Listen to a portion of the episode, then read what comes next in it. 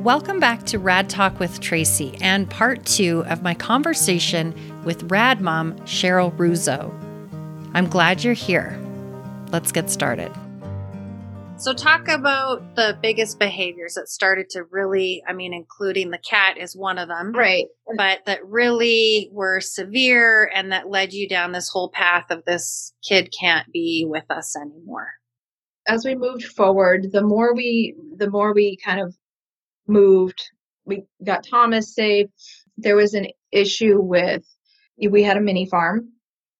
So we had a horse, we had a horse, we had chickens, we had, um, guinea pig, you know, um, we had our, we had a big 125 pound Bernese mountain dog I mentioned, who was my um, sidekick for work. He was trained, certified. Lord, We may have had some more little critters in between there as well. But unfortunately, even wild animals for Ella were an issue. So she would catch mice, chipmunks, and then tear them apart with her ha- bare hands. Um, so even if we were told, or may have been mentioned to get rid of the animals, which wasn't going to happen because it wasn't going to solve the problem. The wild animals were an issue, the cats were an issue, that sort of thing. There was a day where it was actually seemed to be going well. You hold on to those, and uh, I was cooking on the grill on the deck and going in and out, and I in the backyard. She had her back to me, and every once in a while she'd look over and smile at me. She was just sitting there for the longest time, content and smiling, and I was like, wow, okay, so maybe we're doing okay today. And in your mind, this is what you really want to think. They were playing separately. I was like, if this is the way it has to be, they're playing apart. I'll take it. Layla was inside with me. It's okay. She's outside. I got dinner on and I went outside and I noticed there was a huge pile of chicken feathers. Now, our chickens were raised as pets before they ever before we ever adopted. So they they you could be on the deck and they would like follow you in the house if they were that friendly and they would hop up in your lap if and this was actually one of my favorites who had gotten hurt and i had helped him back her back, back to life and so she um i was really upset when i saw these particular feathers on the ground and i ran inside and i said joe's harmon's gone i don't i can't find her but there's feathers everywhere so i don't know how something got her i was literally out there. It's still not clicking that they're in this the feathers are in the same spot that she had been sitting in and the bird's not there. So as i'm running in and out and tears are streaming down my face she's smiling at me. And everybody else is looking you know they're like what do we do? I said you guys sit here look you know eat your dinner. I'm to go see if i can find her. And i finally found her but she was like huddled up in a bush like she couldn't get out. Hmm. and i looked said oh my god. She plucked her feathers alive. She had held her and plucked her feathers alive but how did i not hear that?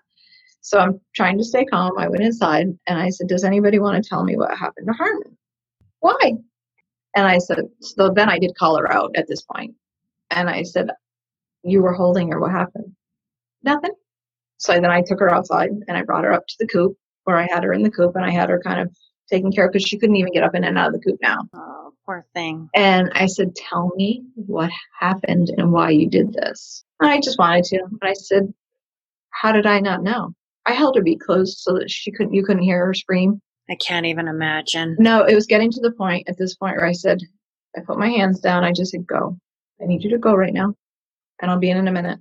And at that point, we though with the birds, because they were outside and they had been used to free ranging, we couldn't free range them anymore, so we tried keeping them in, and they got so terrified when they would see her that they would smash themselves into the side of the cages, into the side of the coop.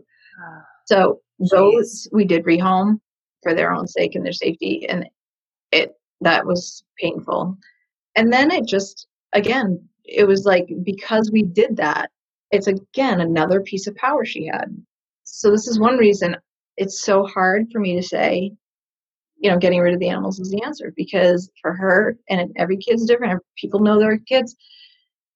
I will never say it's okay to abuse an animal. It's not. And if I was going to have, if I was going to have, if I was going to knowingly adopt a rad, I would never have animals.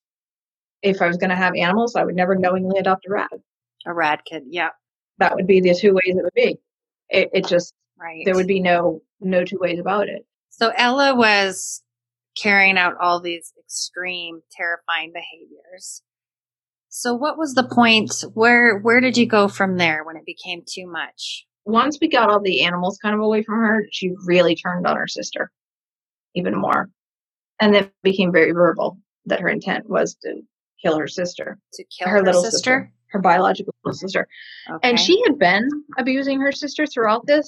Um, it was stuff we, these were all things that we were still trying to work on in therapy and we were we had done the keeping them apart we had done all of these things it progressed so fast every time we took away something else for her to abuse though where she was dividing her abuse and she was abusing me but i was sort of accepting that i had started covering up with long sleeves and all those things to hide mm-hmm. so that nobody accused joe and uh, because they would be more than willing to believe that my husband was beating and abusing me, but they wouldn't want to believe that my child was. And then it got like, you know, I'm sitting in the, I was cooking dinner in the kitchen and it was winter and we had the fireplace going. And Layla loves to stand in front of the fireplace, like just stand there. It's such a cozy spot. A little love seat there, and there's a. She had her. Um, we have a had a beanbag for her because she's very textural and scented or- oriented. So she'd curl up in there. But she was standing this time, and all of a sudden, from in the kitchen, I heard a scream, and it was Ella screaming Layla's name. Mm-hmm. And I just dropped everything because I also heard the dog run down the hall, which is means he's running away from the situation. Because by now he was having stress seizures from both being abused himself and not being able to protect his family. And I ran into the living room and I saw Ella with her arms both like this, straight out, running towards Layla. And Layla's directly in front of the fireplace, lit, going. Um, we had been outside playing. We are going to have hot chocolate. I was doing all that. And um, so I dove over the side of the, of the love seat on the ground. I put one arm out like on the side so that I could block Layla, and she fell into the um, beanbag, and I put the other arm out like this straight, and Ella ran into my arm. So her when she ran into my arm, she landed on the floor. Her bum hit the carpet, the area rug we have, and I hit the floor with my face into the bricks of the hearth fireplace. And I just laid there, kind of stunned, still thinking, "What is happening?" Mm-hmm. Layla sat in the Layla sat in her beanbag, not saying a word, just absolutely nothing. Stunned stunned and I finally looked over at Ella because she's screaming like words, like not even crying, words at me. And I kept hearing the F word and all these other words. And I'm looking at her and I said, What? What? I mean, again, totally. I don't know if I just used to go numb, calm, what, but I was like, What are you doing? Mm-hmm. What are you doing? or maybe part of me was afraid of her because if I yelled at her, that's what she truly wanted, and then she'd go tell everybody. I, I don't know what my logic was at the time, or if I hadn't. Right. It's a big mind game. It's a big mind game. But she said, I don't know why, why, why, or she said to me, she goes, Why would you ever do that to me, mom? And I said, You were trying to hurt your sister. I can't let you hurt Layla. And she said, well, I wasn't trying to f and hurt you. I was just trying to f and attack Layla. That's her logic. And I and I sat there and then she said, and you need to start letting me do whatever I want to her. Mm. And I was like, okay, there's no trauma based therapy for this. There's no real therapy, like not, not real, traditional, whatever word you want it. Like there's nothing. Mm-hmm. There's no I can't even open Webster's for this one. right. Like how how how do I I've got 97 books over there and none of them mm. tell me mm. how to talk to somebody like this. And yet at this point she had been we'd been going in and out patient and they give me all these little you know i've got every bubbler i've got every squeezy thing i've got every tool toy Right. Nothing's working. Nothing. So we did nothing. So we did the, you know, she, attempted to throw her in the fireplace. She had, my husband did take them to the skating rink. I was sick as could be in 2018, March actually. She had just just come out of inpatient with a matter of a week. It was a, a week. She had just come out of an inpatient stay. So we're like, all right, we're good again. We can do this again. You know how you get the right. Yeah, we were still in that wind. We were still in that fantasy world of this is going to be okay one of these times that we come out of the inpatient unit and so our our town does a, a little skating outside skating rink and she got mad about something when they were coming home and she grabbed an ice skate and cracked layla over the head with it. This was his first i think it might have been his first incident of that violent nature alone. He had seen him. I mean he'd seen him here together but uh, trying to deal with it alone and then still drive home to get home safely to figure out what do you do? Right. And he was just like, oh my God, what do we do? I mean, it's been a week. This is getting to the point now where how the heck do we handle this? So, you know, I checked Layla, she was okay. And then I took her, Ella, and I ended up going directly to crisis. And we were at another ER visit. She ended up back inpatient again. That was another th- that was another three week stay. Came home again with another list of 27 different interventions and tools to try. And we tried them all. Within a few weeks, we were back into crisis. This time we were in a crisis building, not in an ER, because we were on community services. So we didn't have to go to the ER to try to prevent the ER love thing. And in the crisis ER building, they had to call the police on her because they couldn't handle her. But then they told me we had to take her home and wait for a bed. And I said to myself at that point, and if I was who I am now, I would have said it there. If you have to call the police here into this crisis building, where first we started out with three crisis team members, then we called the, the police social worker to intervene, and then we had to actually call an officer to intervene. So you have five of you that are all mental, four mental health, and a police officer. I'm supposed to take her home and wait for a bed with my husband and I, and her sibling that she's intent on killing, and my son who she's intent on having sex with, and my animals that she's terrorizing one by one. And that's what we're expected to do as rad parents. We're expected to run our homes like psychiatric institutions, and yet without the well, support. What without the support, without the services, and without the devices, because as I said to the someone here in the state at the state level, most of the interventions that are allowed to be used inpatient, we can't use in our homes. That's a really good. And yet we're told to take these kids home and wait bed because they meet hospital level criteria. They meet RTC level of criteria.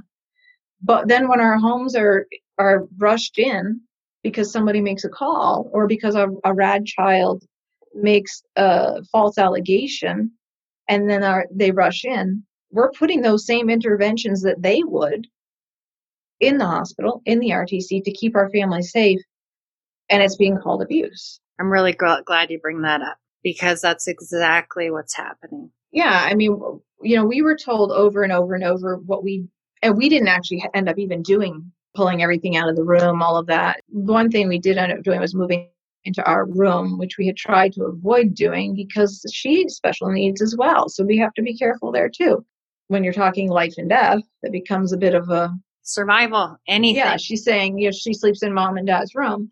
Working with people who, here's a good example for working with people who understand you and know you and support you. Layla is yeah, four years old.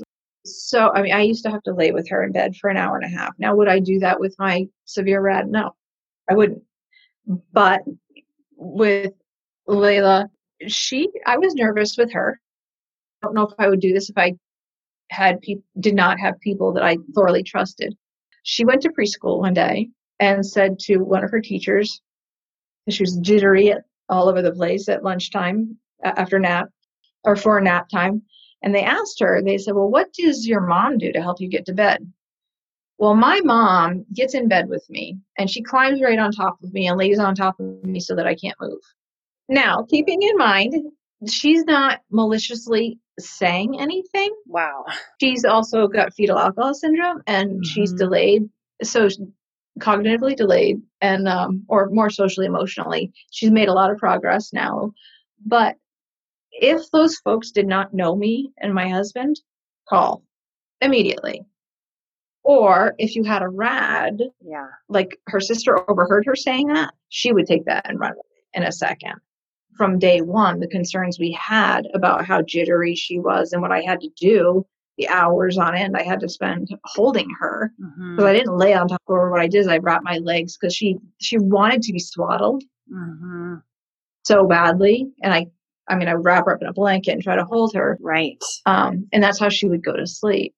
So that's you know one example of how easily those things get misconstrued when it's a ther- it's she was begging to be held like an infant and she would climb up in my lap for that and people don't know or take the time to really listen to that story. So you're lucky that you had people. And I think that's very important for listeners to get is that communicating what you're going through and finding people, anybody, just so that you have some kind of ally is helpful because those allies don't often even exist in the professional world where they're supposed to help you. So you're a mom who you know, raised your kids. You have a younger biological son who is now growing up with these two adoptive kiddos and the one Ella with Rad, and you're experiencing the intense behaviors and then you're experiencing the lack of support.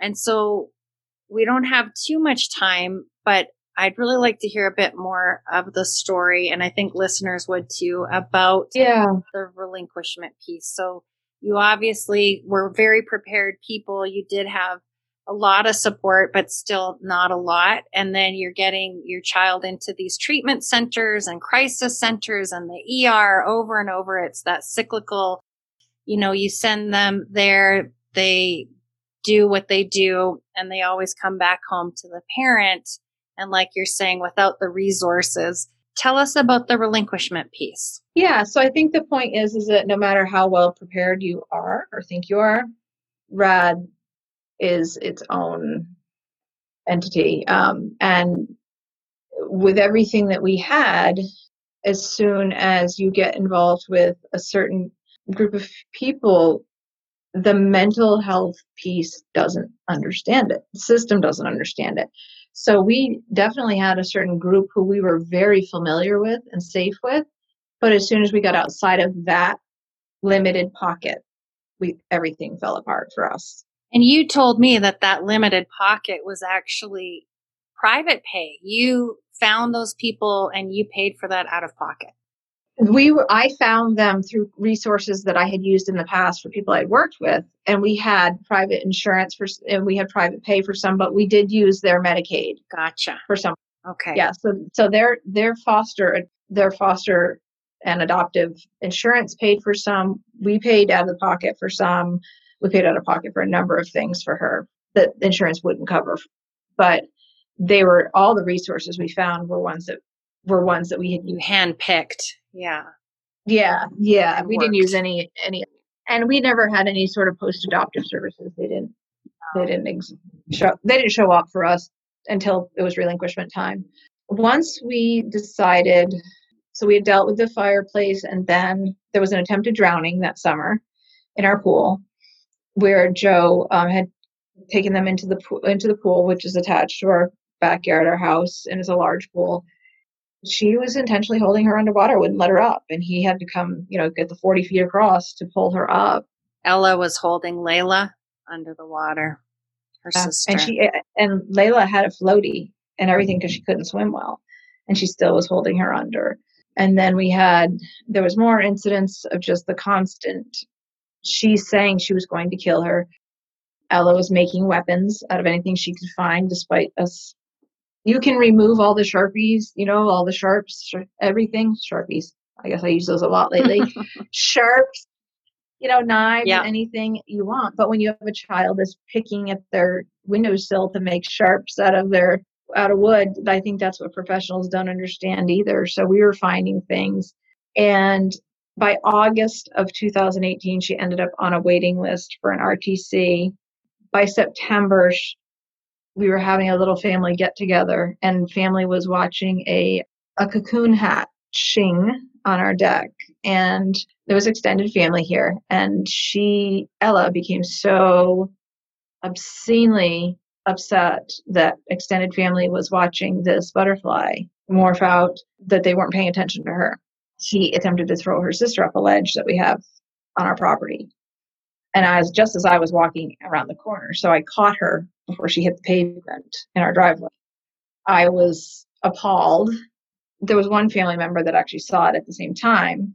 Another family member was upset that I had her stay in her room for a while, take a break because the butterfly was coming out at that same time. And I said, sorry, when you attempt to murder somebody in our during the middle of a butterfly hatching, that's just the way it goes.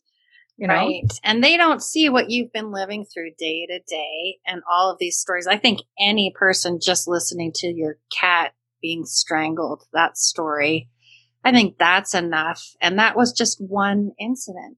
And here you are living yeah, I mean, I, every day. Yeah every day. Yeah. And so people don't see that. Yeah. The final thing I think too was uh, we were on a waiting list, on a waiting list, and then she really severely injured my my dog, my work working dog, who was helpless at 125 pounds. Um, she slammed him in our back slider doors, and he was just collapsed on the ground. And and then one morning, the final morning where I called, I woke up and I had the I didn't sleep much anyways, but I had the monitor by my bed and I could see it, it's got the night vision and she was up standing over her sister's bed. And we had put her in her room after she'd gone to sleep and everybody gone to sleep and it seemed like it was going to be okay. some of those decisions you're like, why, why now did I make those mm. decisions? But every once in a while you want a little bit of peace and quiet and you think things might be okay. Absolutely. Oh my God and our doors were always open like you know my, my head was literally six feet from the door so from and about eight feet from their door so i was like all right we'll, we'll try this and then we um she was standing over her bed and it was the oddest thing and i ended up running into the room I didn't wait to see what was going to happen. I ran into the room and she scooted up. She had a, a, loft bed, so she scooted up to the top of her loft bed. And I didn't see anything else. I, but I was like, "What are you doing?" Nothing. And I got her up, got her out of the room, and I had her out waiting to go to school. And I was just sick. I I was so sick. Like I was actually becoming seriously physically ill. And I mean, it was my body was falling apart at that point. It had been over three years since I slept, and my nutrition was falling apart. My body wasn't absorbing nutrients anymore. Things were, my whole system was, I was developing actually. My body was rejecting food nutrients, developing food allergies from all of it. It was just crazy. Breaking down. So, yeah, it was. Um, so I got her out to school. She had a private driver. I called, I did call her school, even though it was the therapeutic school, and I didn't have the same level of relationship with them that I had with our previous school, but I called and I said, I need an honest answer. How is she doing in school? I don't need all the, the grades and crap. I need to know what's happening in the school. Because your little behavior checkoff sheets don't come home half the time and they're all you know right. I don't know who's let's get the real story. So her teacher did tell me things had been bad would have been nice to know um, that might have helped and that her behaviors were getting worse and more dangerous. And i said okay i'm calling crisis. I need her out of the house now. It's getting bad.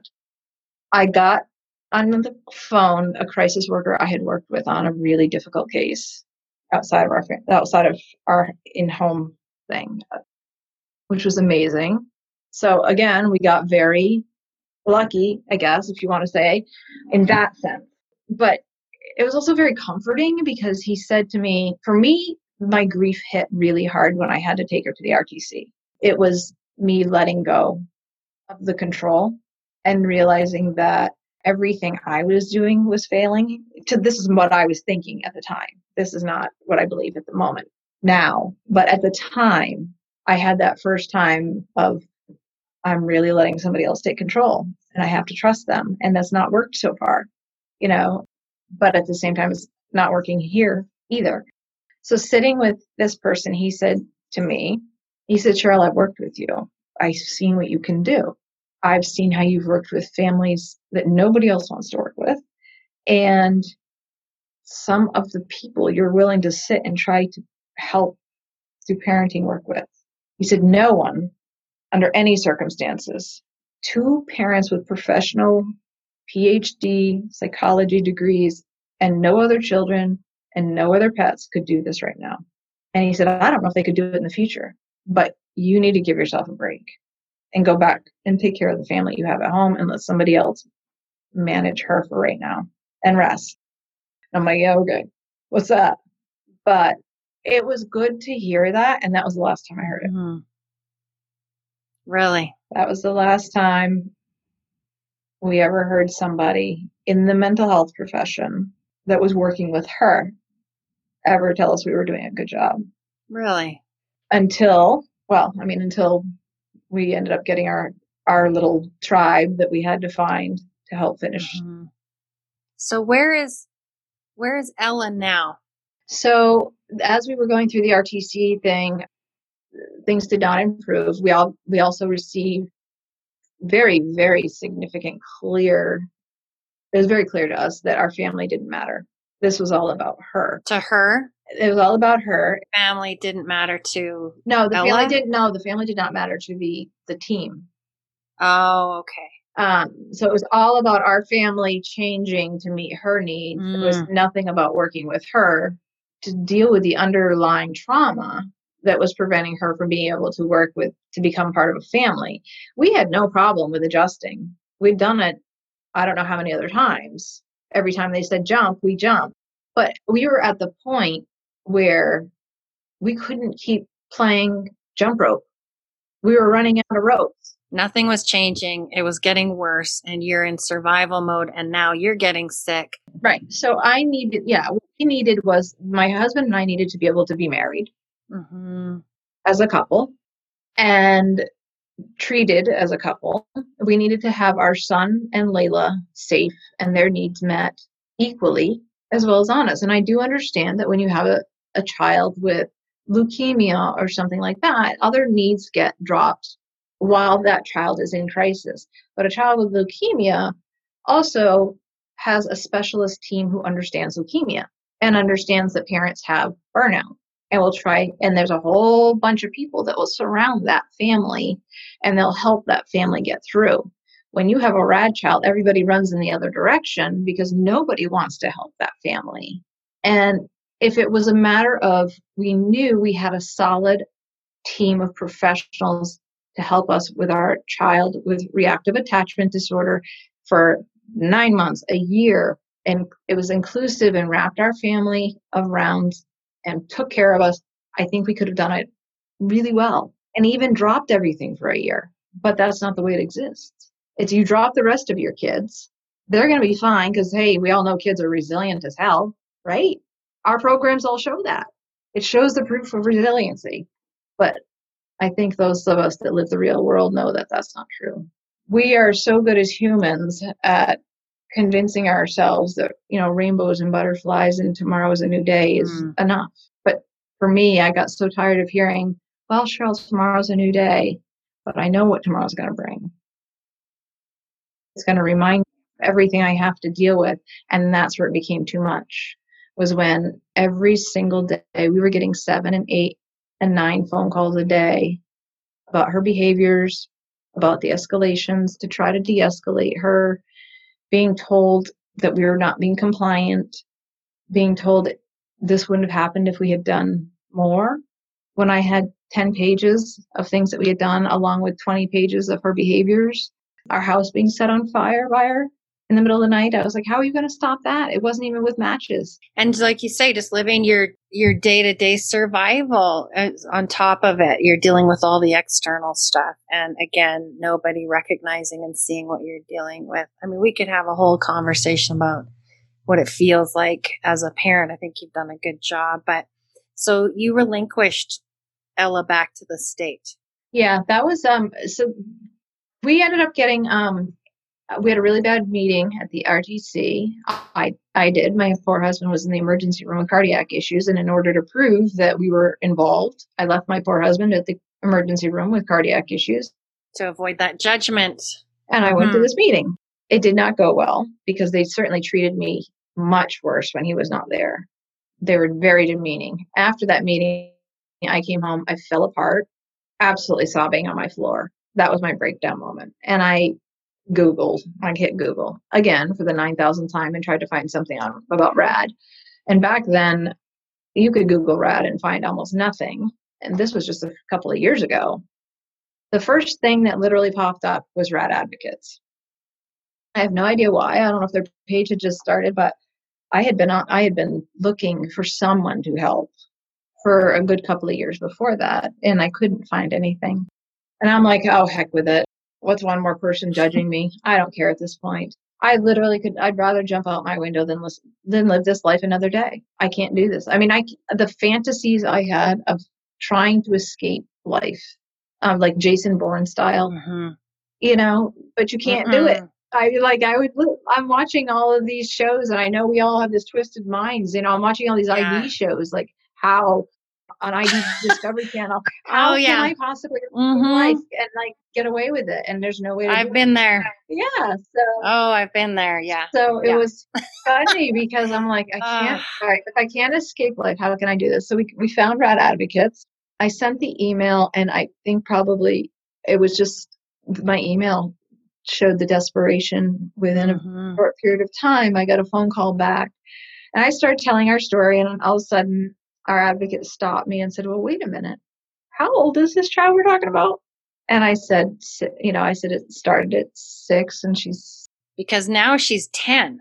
She was seven or eight at the time when I called them. Eight. So she was eight. I think she was eight, and she's she just stopped for a second. She said, I thought we were talking about a teenager. Hold on. I got to breathe for a second. Okay, let's restart. But they were, she was so great because what she said to mm-hmm. me for the first time, and I was very tenuous. It was like walking on eggshells, I'm sure, as you can imagine, because you're so tired of hearing people tell you how to run your family, how to do what you need to do, because you want that. You want that. But you don't want that because what they're telling you is all things you've done 800 times mm-hmm. and literally been beaten. Not, we're not talking like just, all right, been beaten down. Literally been beaten, exhausted, lied to, and not just by your rad Right. Because as a rad parent, you're seeking out any support, which, like you're saying, there isn't a lot of. And when you get it, you follow it to the letter because you're so hopeful Absolutely. and you want it to work. You're desperate. You will do anything. So, which makes us vulnerable. Right. Even though we don't want to right. be. But you, we're not vulnerable. You literally try everything.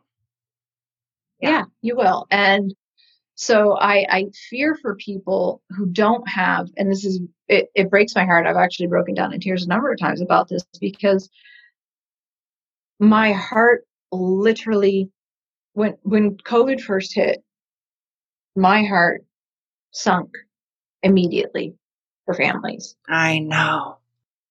It, I ached so mm-hmm. bad. Because all these kids, the rad kids end up at home who even have been at other places that are keeping them safe and the family healthy. All these kids now are back at home in the trigger environment and these poor families having to live this every day. And I think that's that's so important for mm-hmm. people to understand is that when kids go into RTCs or things like that, although Ella's not doing great even in the RTC, or if she was, if the treatment was working, we'd have her home. Yeah, good point. She has not been able to return home because the the times that we did try to bring her home for visits, she continued to try to attack her sister even at Christmas.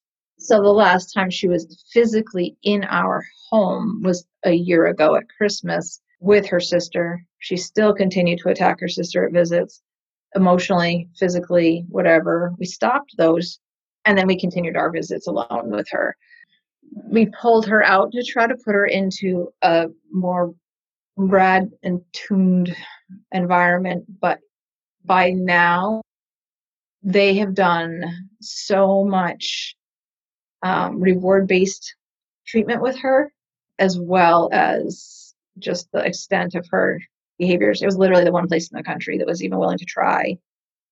And she lasted three hours. We hadn't even made it back to our hotel to get dinner, and we were called to come get her, and she had attacked a number of kids. So that was our we were that was our final thing. We said that we asked the state here to move her to a RAD specific facility after she'd been at that RTC for eight months. That was with the assistance of RAD advocates. They denied us. We had a bunch of our therapists come in and try to help. We were still denied. Um, things kept getting worse. And it was at that point that we just knew every few months it was going to be if you're not spending every weekend doting on her, it was argument. I mean, they were getting to be volatile arguments about the fact that we were not spending every weekend with her when our children here had spent four years with no one. And you've spent the last four years doing that day in and day out and with extreme behaviors. And I, I don't get it. Uh, we had an emergency family situation again because we had no no one we never had respite ever mm-hmm. not even once no family members the one family uh, the couple of family members that we may have trusted to be able to try i would never put them in that situation because they had young children you know now we do have one of our daughters is next door who i totally trust to care for layla and bennett in the same way that we would parent and they understand the parent style that we need and they support that and they're even if it's a little different than the way they parent their children. They're willing to do what we need to do to for Layla's healing and growth, for Bennett's healing and growth. But yeah, it was really challenging because there's um someone who I consider very much like a mom, a mentor to me, who was who had a family emergency, and I'm other than this one person, I was her only family. I had to leave home to be able to be with her and I needed to do that. She was there for me since I was a toddler. And that's really really really that's a challenging decision because you're like how do you manage this when you have a child you're not supposed to be leaving but you have this. So at that it was like, you know what, we're we have I this is what I have to do. And we made it work. Right. But um, those are the things people don't mm-hmm. think about. Brad, I've got a, a family member who I love and I've loved my whole life, who's got someone they love passing away, and I've got a child with Rad that I, I really shouldn't be leaving in my home with her own father. All the little things that most families don't even think about or have to worry about. They can just pick up and go. And she's perfectly safe with her own father. Yeah. Right. But is mm-hmm. he safe with her? And that's scary part is it's not even you know that i'm afraid afraid that she's going to get hurt i'm afraid that she can hurt my son and him so yeah we just had to it was at the end it became to the point where it was very clear that we were not going to be able to get her the care that we were trying to fight for um, i ended up and i actually really think this is a great idea for people to have i ended up ordering a copy of her entire medical record, mm-hmm. which was 3,000 pages long in the just a couple of years that we had her. And she didn't even go inpatient for the first few years. Uh, so I got a copy of that. I got a copy of her community service. Not, I never got anything from DCF ever from pre adoption, post adoption, nothing. But all of her medical records from everywhere that we had ever had. Um, I got copies of all of those. And some of the things that were documented that we were not told that were occurring in the RTC absolutely sealed the deal for us because what we were being told in meetings on how well she was doing was not actually occurring. The sexualized behaviors were occurring in the RTC, the violence was occurring in the RTC. And had we known all of these things before we took her to this other place that we were trying to go for a permanent placement, it probably would have told us that she never would have made it there, anyways. And I'm not sure I would have traveled her to do that because it's it had written right in there that she had attempted to run away from the RTC to our house to choke us each to death. What is life like now? Yeah, it took us about a year to to do the the full relinquishment. Um, of course, there was some delays because of COVID. There were some delays because they her attorney wanted sibling contact. It's been a year since you chose not to pick up. Yeah, so we ended up yeah, we brought her back home, got her to the hospital and inpatient and we ended up refusing pickup because they told us 24 hours after we dropped her off that she was ready for pickup. So we said no and that started the ball rolling.